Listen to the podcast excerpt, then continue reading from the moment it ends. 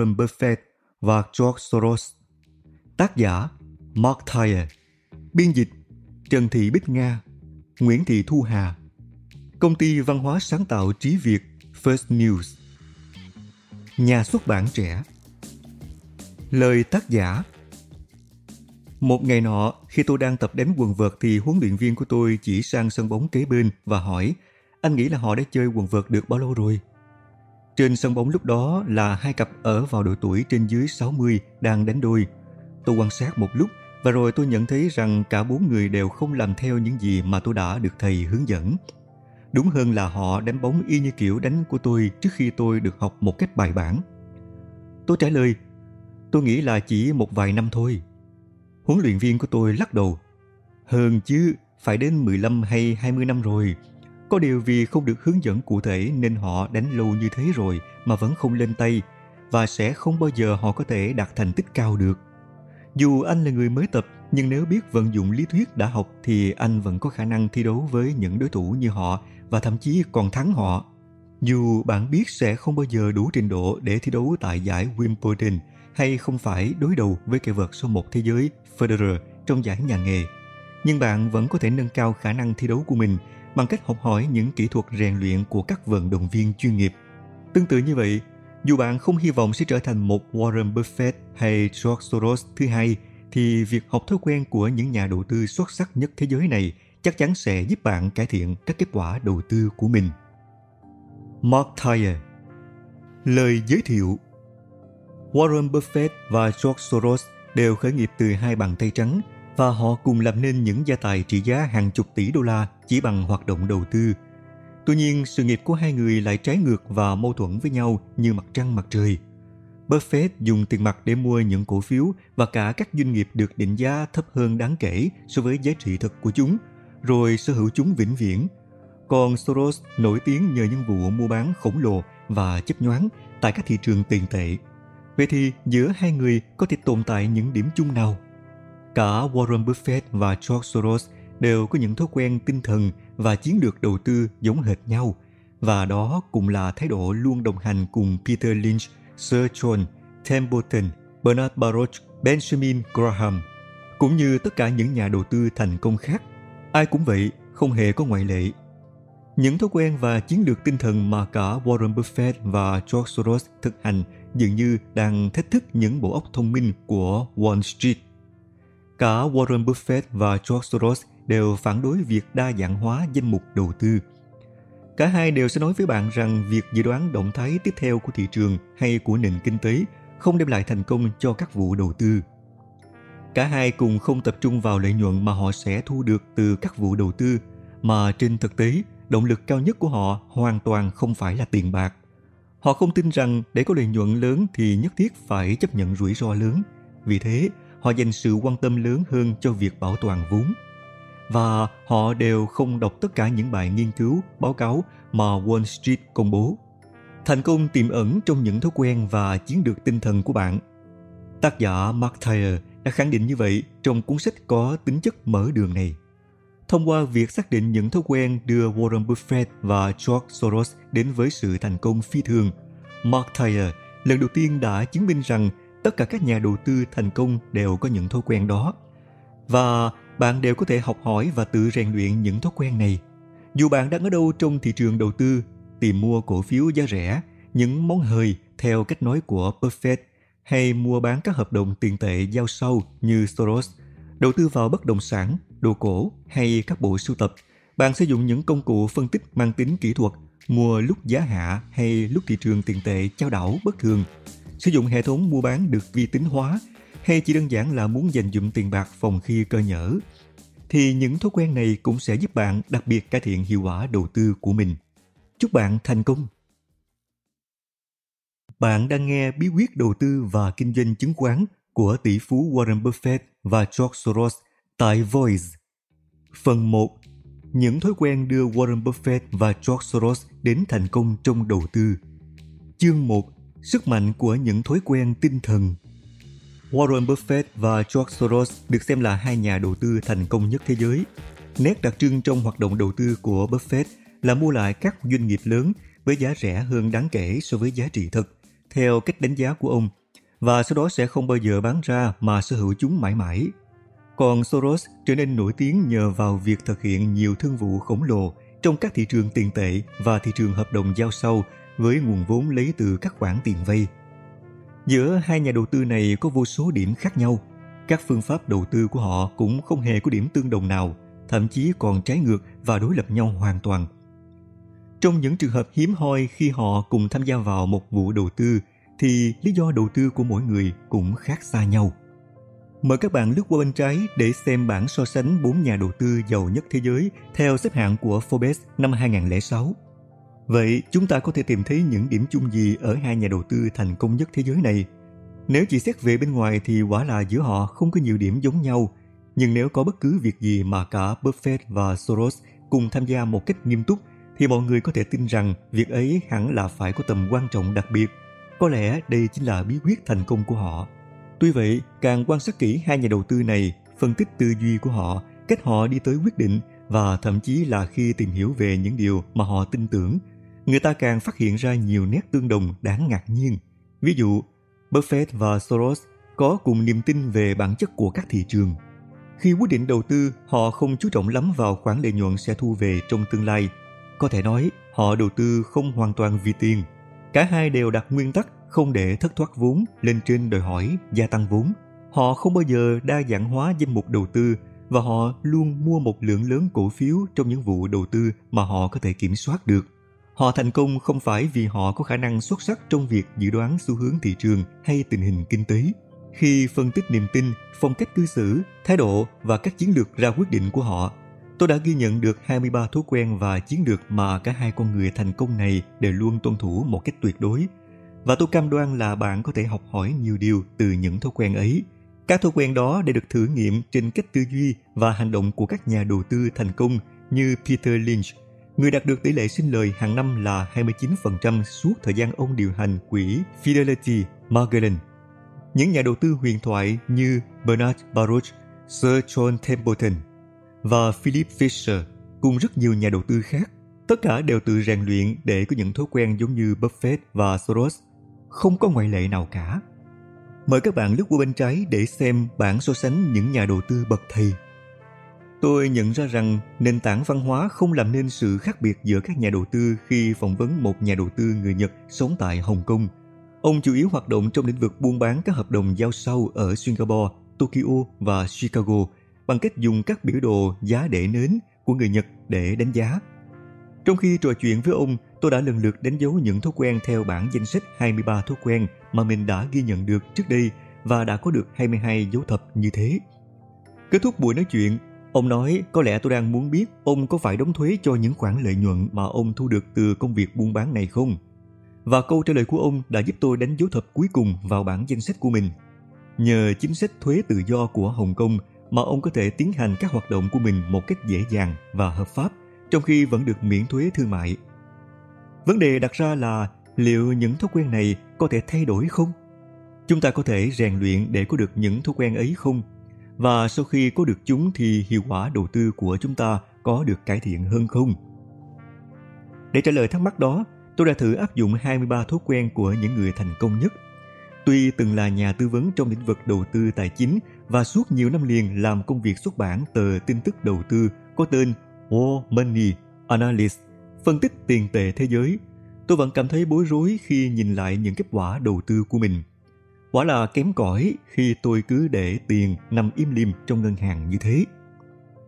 Kể từ khi quyết định thay đổi quan điểm và học hỏi những thói quen đầu tư thành công này, kết quả đầu tư của tôi đã được nâng lên đáng kể. Từ năm 1998, các khoản đầu tư của tôi vào thị trường chứng khoán tăng bình quân 24,4% mỗi năm so với mức tăng của chỉ số S&P là 2,3% mỗi năm từ ngày 1 tháng 1 năm 1998 đến ngày 31 tháng 12 năm 2003. Tôi đã kiếm được nhiều tiền hơn mức mà tôi từng nghĩ mình có thể kiếm được. ô cũng là chuyện bình thường và dễ hiểu nếu bạn muốn tìm kiếm những khoản tiền lớn trên thị trường chứng khoán như Warren Buffett có được các hợp đồng giao sau về giao dịch tiền tệ như George Soros, sử dụng các phân tích chuyên môn, tuân theo sơ đồ giá để nến, mua bất động sản, mua cổ phiếu khi giá xuống hay có sự đột biến về giá cả. sử dụng hệ thống mua bán được vi tính hóa hoặc đơn giản chỉ là muốn dành dụm tiền để phòng khi khó khăn. Tất cả đều có thể được. Một khi biết học hỏi từ những thói quen này thì lợi nhuận thu về từ số vốn đầu tư của bạn chắc chắn sẽ tăng vọt. Nếu có thể vận dụng một cách linh hoạt những thói quen phù hợp, bạn sẽ nhận thấy sự khác biệt rõ ràng giữa thành công và thất bại trong bất cứ công việc nào. Tuy nhiên, những chiến lược của các nhà đầu tư bậc thầy khá phức tạp. Vì vậy, trước hết chúng ta hãy cùng nhau xem xét một ví dụ đơn giản hơn về các thói quen tinh thần này. Tại sao có những người không thể viết đúng chính tả? Chắc hẳn bạn đã từng gặp những người không viết nổi một câu mà không mắc lỗi chính tả nào. Điều đó khiến cho các thầy cô giáo phải phát cấu lên vì dù có cố gắng thế nào thì họ cũng không thể cải thiện khả năng viết chính tả của học trò. Chính vì vậy, đa số giáo viên thường nghĩ rằng những học sinh này không được sáng dạ, cho dù đôi khi họ vẫn đạt kết quả khá giỏi ở những bài tập khác. Vấn đề ở đây không phải là do khả năng trí tuệ của họ kém cỏi, mà là do các chiến lược tinh thần được những người hay mắc lỗi chính tả này sử dụng. Những người viết đúng chính tả thường lấy ra từ ký ức câu chữ mà họ cần, rồi sau đó hình dung lại cách viết. Nghĩa là họ viết từ ấy bằng cách sao chép từ trí nhớ của mình. Quy trình này diễn ra nhanh đến mức những người viết chính tả đúng ít khi ý thức được điều mình đang làm. Tương tự như vậy, đối với hầu hết những người tinh thông một công việc nào đó, nói chung họ không thể giải thích được mình đã làm như thế nào để đạt được thành công. Ngược lại, những người viết chính tả kém lại viết các từ theo cách họ nghe được. Với một ngôn ngữ đa âm và nhiều ngoại lệ như tiếng Anh thì chiến lược ấy tỏ ra không hiệu quả lắm. Vậy thì giải pháp tốt nhất cho những người viết chính tả kém là dạy họ tiếp nhận những thói quen tinh thần của những người viết chính tả giỏi. Khi đã học được cách tìm kiếm từ mà họ muốn viết, thay vì nghe rồi hòa lại theo kiểu án chừng, thì những vướng mắc trong việc viết chính tả của họ sẽ tự nhiên biến mất. Lần đầu tiên hướng dẫn chiến lược này cho một người viết chính tả kém, bản thân tôi cũng rất ngạc nhiên. Dù viết văn rất khá, nhưng anh ta lại nhận được rất nhiều điểm B ở trường với lời nhận xét chỉ khi nào học được cách viết đúng chính tả, em mới nhận được điểm A. Chưa đầy 5 phút sau, anh ta đã viết được những từ khó như anti the established mentarianism, rhetoric và rhythm mà không sai một lỗi. Dù đây vốn là những từ để khiến anh bực bội suốt bao năm nay. Trước đây, anh ta đã biết những từ này trông như thế nào rồi. Chỉ có điều anh vẫn chưa biết rằng phải nhìn vào đó thì sau này mới có thể viết đúng được. Đó chính là nhờ sức mạnh của thói quen tinh thần Chúng tôi xin chú thích. Chiến lược học viết đúng chính tả được Robert Dewes đề xuất. Ông là người đồng phát triển ngành tâm lý ứng dụng, được mọi người biết đến với tên gọi lập trình ngôn ngữ thần kinh. Các yếu tố duy trì một thói quen tinh thần Thói quen là một phản xạ có thể tập luyện và lặp đi lặp lại nhiều lần để trở nên thành thạo đến mức gần như là tự nhiên. Một khi hành động đã ăn sâu vào tâm trí thì thói quen sẽ là một phản xạ tiềm thức. Điều này được minh chứng bằng ví dụ về người viết đúng chính tả. Anh ta hoàn toàn không ý thức được làm thế nào mình có thể viết đúng một từ. Anh ta chỉ biết rằng viết như thế là đúng. Vậy chẳng phải hầu hết những gì mà các nhà đầu tư thành công thực hiện đều xảy ra ở cấp độ ý thức hay sao? Chẳng phải việc đọc báo cáo hàng năm, phân tích bản cân đối tài chính hay việc tìm hiểu các mô hình trong sơ đồ cổ phiếu hoặc giá hàng đều là những hoạt động có ý thức đó sao? Tất nhiên là như vậy, nhưng ý thức chỉ là mặt nổi của tảng băng tinh thần. Đằng sau mọi suy nghĩ, quyết định hay hành động luôn là những quá trình phức tạp thuộc về tiềm thức. Ngoài ra, niềm tin và xúc cảm ẩn giấu bên trong đôi khi cũng gây ra những ảnh hưởng không nhỏ ngay cả với những người cứng rắn và quyết đoán nhất. Ví dụ, nếu một người cứ liên tục bị người khác chế giễu rằng anh không thể viết đúng chính tả, thì lời nói đó có thể âm thầm len lỏi vào tiềm thức và trở thành một phần trong suy nghĩ của anh ta. Anh ta vẫn hiểu được chiến lược của người viết chính tả giỏi, thậm chí cũng có thể viết chính xác như họ nếu được hướng dẫn cách làm. Nhưng rồi anh ta sẽ nhanh chóng quay trở lại kiểu tư duy của mình nếu bạn để anh ấy một mình xoay sở với các con chữ. Chỉ khi nào bản thân người đó thay đổi ý nghĩ mình sẽ chẳng bao giờ viết đúng chính tả, thì anh ta mới có khả năng tiếp nhận những thói quen tinh thần của người viết đúng chính tả. Ở đây lại xuất hiện một trở ngại khác, mặc dù rất nhỏ đó là việc thiếu kỹ năng kết hợp. Nguyên nhân là do một số người không biết cách tạo ra hình ảnh tinh thần và họ phải học cách hình dung trước khi có thể trở thành những người viết đúng chính tả. Sau đây là bốn yếu tố cần thiết để duy trì một thói quen tinh thần. Một, niềm tin để định hướng cho hành vi của bạn. Hai, chiến lược tinh thần, nghĩa là một quá trình tác động để thay đổi nhận thức. Ba, cảm xúc hỗ trợ. Và bốn, các kỹ năng kết hợp. Bạn hãy áp dụng cấu trúc này để phân tích một quá trình khác.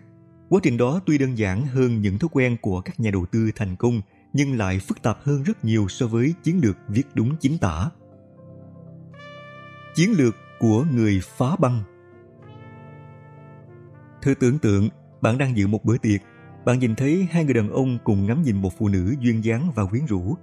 Người đàn ông thứ nhất bắt đầu tiến lại gần cô ta rồi đột nhiên dừng lại, đổi hướng tiến đến quầy rượu.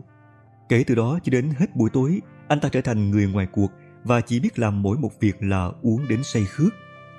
Vài phút sau, người đàn ông thứ hai đi về phía người phụ nữ và hai người bắt đầu trò chuyện. Dần dần bạn nhận ra rằng người đàn ông thứ hai dường như bắt chuyện với hầu hết tất cả mọi người có mặt trong bữa tiệc hôm đó. Anh ta cũng đến bắt chuyện với bạn. Bạn kết luận rằng anh ta đúng là một chàng trai lịch sự và đáng mến. Nhưng khi nghĩ lại, bạn chợt nhận ra rằng anh ta chẳng phải là người nói nhiều, mà chỉ có những người khác nói thôi. Có lẽ bạn đã từng gặp nhiều người như thế. Họ đến làm quen với một người hoàn toàn xa lạ và chỉ sau vài phút là đã có thể trò chuyện như những người bạn lâu năm. Tôi gọi họ là những người phá băng. Và đằng sau cách cư xử của họ chính là những thói quen mà họ luôn tuân thủ. Một, niềm tin. Họ tin rằng tất cả mọi người đều có những điều thú vị. Hai, chiến lược tinh thần. Họ lắng nghe tiếng nói vang lên từ bên trong bản thân họ. Tiếng nói đó nhắc họ rằng anh ấy, chị ấy là một người thú vị đấy chứ. Ba, cảm xúc hỗ trợ. Họ cảm thấy tò mò, thậm chí háo hức khi nghĩ đến việc sẽ được tiếp xúc với những người bạn mới. Họ luôn cảm thấy hài lòng về bản thân mình và tập trung quan sát mọi sự việc đang diễn ra xung quanh. Lý do là nếu họ đang bận tâm về một vấn đề nào đó hay cảm thấy thất vọng về một điều gì khác, tức là hướng sự tập trung của mình vào bên trong, thì họ sẽ không có tâm trạng để trò chuyện với người khác. 4. Các kỹ năng liên quan Họ thiết lập mối quan hệ bằng ánh mắt, luôn nhìn thẳng và họ mang cả nụ cười vào ánh mắt thân thiện đó. Họ luôn gợi chuyện bằng những câu nhận xét chung chung, vô hại và duy trì cuộc nói chuyện bằng cách lắng nghe, trong khi mắt vẫn nhìn thẳng và tập trung chú ý vào người đang nói, làm cho người nói cảm thấy mình quan trọng. Bạn có thể kiểm nghiệm điều này bằng cách thử áp dụng trong cuộc sống hàng ngày của mình. Hãy tưởng tượng nếu bạn còn chưa tin là bạn nhận thấy mọi người quanh bạn đều thú vị và tự nói với chính mình anh ấy, chị ấy là một người thú vị đấy chứ. Sau đó, quan sát điểm thú vị của mọi người. Còn nếu bạn đang ngồi một mình, hãy tưởng tượng rằng mình đang ở giữa một đám đông náo nhiệt. Khi đó bạn sẽ cảm nhận được sự khác biệt, dù đó chỉ là cảm nhận thoáng qua. Thế nhưng diễn biến tâm lý của người ngoài cuộc đứng cuối quầy rượu kia lại khác hẳn. Mặc dù có đôi chút hứng thú ban đầu, song anh ta vẫn không thoát khỏi nỗi ám ảnh của những tổn thương trong các mối quan hệ cũ. Tâm trạng nặng nề khiến anh ta chán nản và thế là anh ta tìm đến quầy rượu để giải sầu. Sự nhạy cảm và dễ xúc động của anh ta phản ánh một niềm tin thuộc về tiềm thức rằng mình chỉ là kẻ tầm thường và không đủ sức thu hút người khác hay mình luôn thất bại trong các mối quan hệ. Niềm tin đó đã trở thành rào cản ngăn trở anh ta làm quen với những người khác. Đây lại là một trường hợp điển hình khác. Khi tiếp xúc với một người mới gặp lần đầu, chúng ta thường tự hỏi người này có thú vị đối với mình không? Phương pháp lấy mình làm trung tâm này là biểu hiện của niềm tin rằng trong cuộc sống chỉ có một vài người là thực sự thú vị mà thôi. Đây chính là nguyên nhân dẫn đến những cách cư xử khác nhau. Sau đây là bản phân tích ba loại thói quen tinh thần khác nhau. Người ngoài cuộc hay người lấy mình làm trung tâm đều có thể dễ dàng học được các kỹ năng của người phá băng như cách tạo dựng mối quan hệ, cách cười bằng mắt, cách trở thành một người biết lắng nghe. Thậm chí anh ta có thể tự nói với mình, anh ấy, chị ấy là một người thú vị đấy chứ. Nhưng điều gì sẽ xảy ra nếu người ngoài cuộc thật sự cố gắng bắt chuyện với một người hoàn toàn xa lạ? Lúc đó, những rào cản anh ta tự dựng lên sẽ chế ngự nỗ lực có ý thức nhằm tạo ra một điều gì đó khác biệt và thế là không có chuyện gì xảy ra cả. Cũng theo cách ấy, nếu ngay từ trong tiềm thức nhà đầu tư tin tưởng rằng tôi không xứng đáng làm ra tiền hoặc tôi là kẻ thua cuộc thì cho dù ông ta có học bao nhiêu kỹ năng hay cố gắng như thế nào đi nữa ông ta cũng không thể thành công trên thương trường Có những niềm tin gần giống như là nguyên nhân chính cho những thất bại của các nhà đầu tư. Tôi gọi những niềm tin đó là bảy sai lầm chết người trong lĩnh vực đầu tư. Mời các bạn lướt qua bên trái để xem bảng so sánh những đặc điểm của người phá băng, người ngoài cuộc và người lấy mình làm trung tâm. Hết phần 1, chương 1, sức mạnh của những thói quen tinh thần